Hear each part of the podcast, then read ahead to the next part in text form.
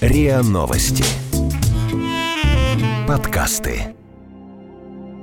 На моем компьютере открыта брошюра под названием «Руководство по энергетике человека. Четыре шага к здоровой энергетике». Автор этого руководства – Елена Аверина из Санкт-Петербурга. В разделе об авторе Елена пишет, что она специалист в области ауровидения, с детства имеет способность видеть и чувствовать тонкие энергии и проводит диагностику ауры. Елена не шарлатанка, не сумасшедшая и даже не иная из книг Лукьяненко. Елена действительно видит ауры. Точнее, разноцветное свечение вокруг людей и животных. Это свечение разнится от человека к человеку и меняет цвет в зависимости от его настроения. У Елены синестезия – причем одного из самых редких типов – аурического. Людей, подобных Елене, в мире чуть больше 4%. Исследователи полагают, что с синестезией рождаются все люди. Младенцы воспринимают мир единым чувством, не выделяя специфические ощущения. Однако уже в раннем детстве смешение чувств у подавляющего большинства прекращается. И лишь немногим удается сохранить этот необычный, даже необыкновенный способ познания реальности. Синестезия – Поразительные истории людей с феноменом восприятия. Эпизод 3. Синестезия – феномен восприятия, при котором ощущения взаимно переплетаются и смешиваются в причудливые комбинации, недоступные обычным людям. Смешиваться могут как простые чувства, вроде звуков, цветов, тактильных ощущений, так и сложные абстрактные понятия, вроде букв и цифр, времени, человеческих характеров и эмоций. У Елены, кстати, есть все перечисленные виды синестезии. Это не редкое явление, когда у одного синестета есть сразу несколько форм этого феномена. Так, ну, во-первых, это визуально-звуковой, то есть э, некоторые слова, фразы вызывают э, определенные ассоциации в виде цвета и образов. Буква И воспринимается такого темно-зеленого цвета. Если говорить об образе, то это фикус, причем такой фикус в горшке, который стоит на окне. Прям я его очень четко вижу. Также есть такой вид, как, э, не знаю, если его назвать пространственно-временной, когда периоды времени выстраиваются в некие объемные структуры. Также аурический, когда проявляется сияние вокруг человека, вообще вокруг разных людей, и может э, зависеть от э, эмоций, настроения человека.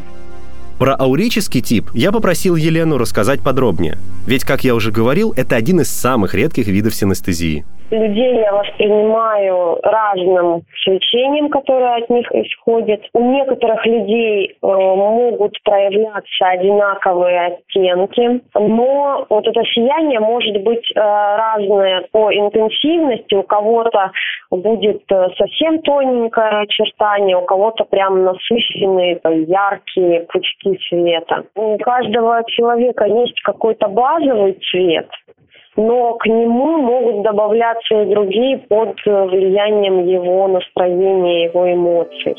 По словам Елены, чаще всего в чужих аурах встречаются желтый и голубой. Также голубой для нее – это цвет спокойствия. Безмятежный человек, скорее всего, в ее синестетическом восприятии будет именно такого цвета.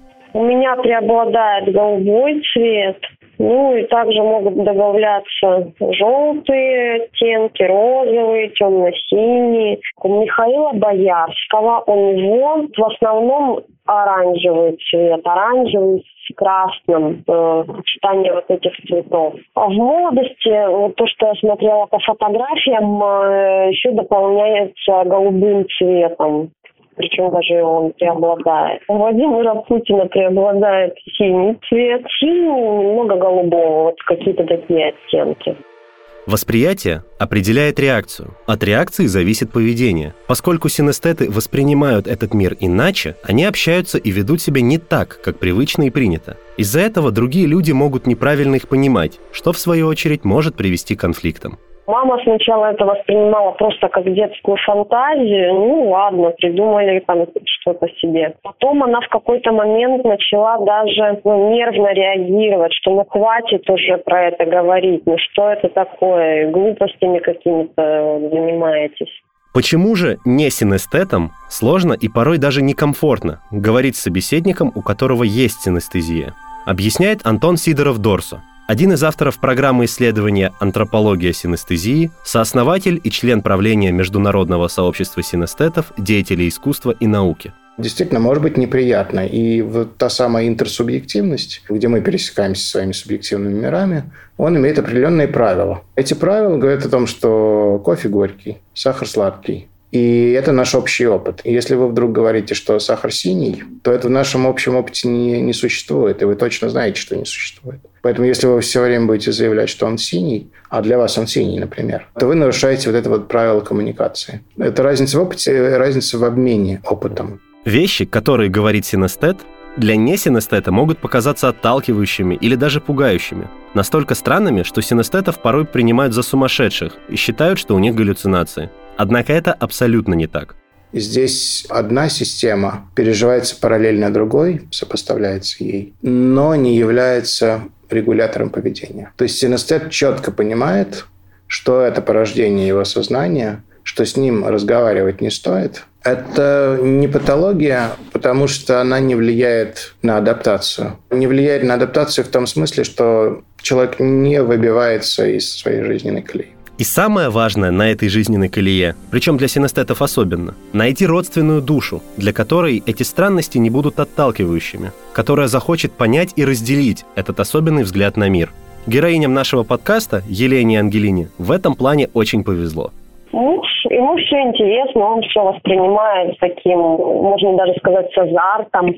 Было даже такое, что просто мы общались, и он вот интересовался, а вот это что, а вот такой вариант, а может быть ты еще что-то можешь почувствовать помимо этого. То есть какой-то исследовательский интерес. У меня мама тоже синестет, и она тоже на вкус чувствует как раз слова. Но у нее только вкус и все. И мы с ней как-то это обсуждали, и ну, просто пришли к выводу, что наши вкусы не совпадают, что мы чувствуем по-разному, но что такое явление есть.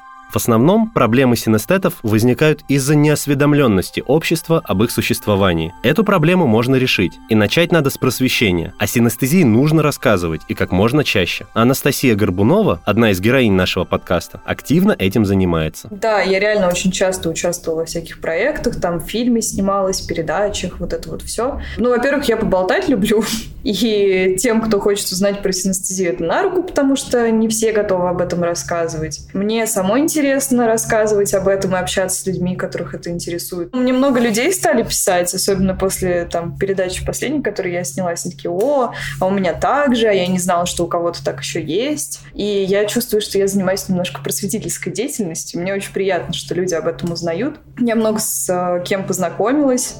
Распространение и прирост знания о синестезии полезны не только для синестетов.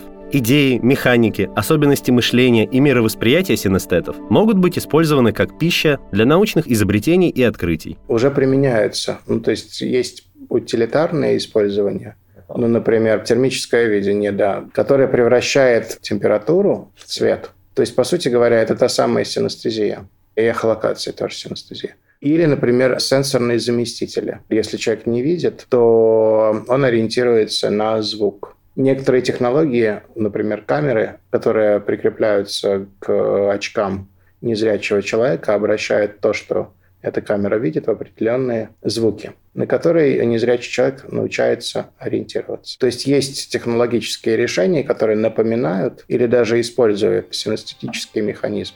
Похожим механизмом пользуется Нил Харбисон, художник и музыкант британского происхождения. Он родился с цветовой слепотой и до 20 мог различать только оттенки серого. В 2004 году в его голову имплантировали специальный подвижный датчик, который считывает цвет и сообщает его Нилу в виде звука. И он стал слышать цвет. Позже он развил обратную способность. Звуки определенных тональностей стали вызывать у него ощущения соответствующих цветов. В конце концов, звуки и цвета у него стали замещаться даже во сне – Нил стал синестетом. Импланты и технологии в целом призваны служить одной цели – сделать человека лучше. С помощью технологий Нил Харбисон смог улучшить свое состояние, увеличил свои возможности, начал шире воспринимать и понимать мир. Стал синестетом. Лично я надеюсь, что в будущем, если не технологии, то хотя бы искреннее человеческое общение, без навешивания ярлыков и без боязни непонятного, сможет сделать лучше нас всех.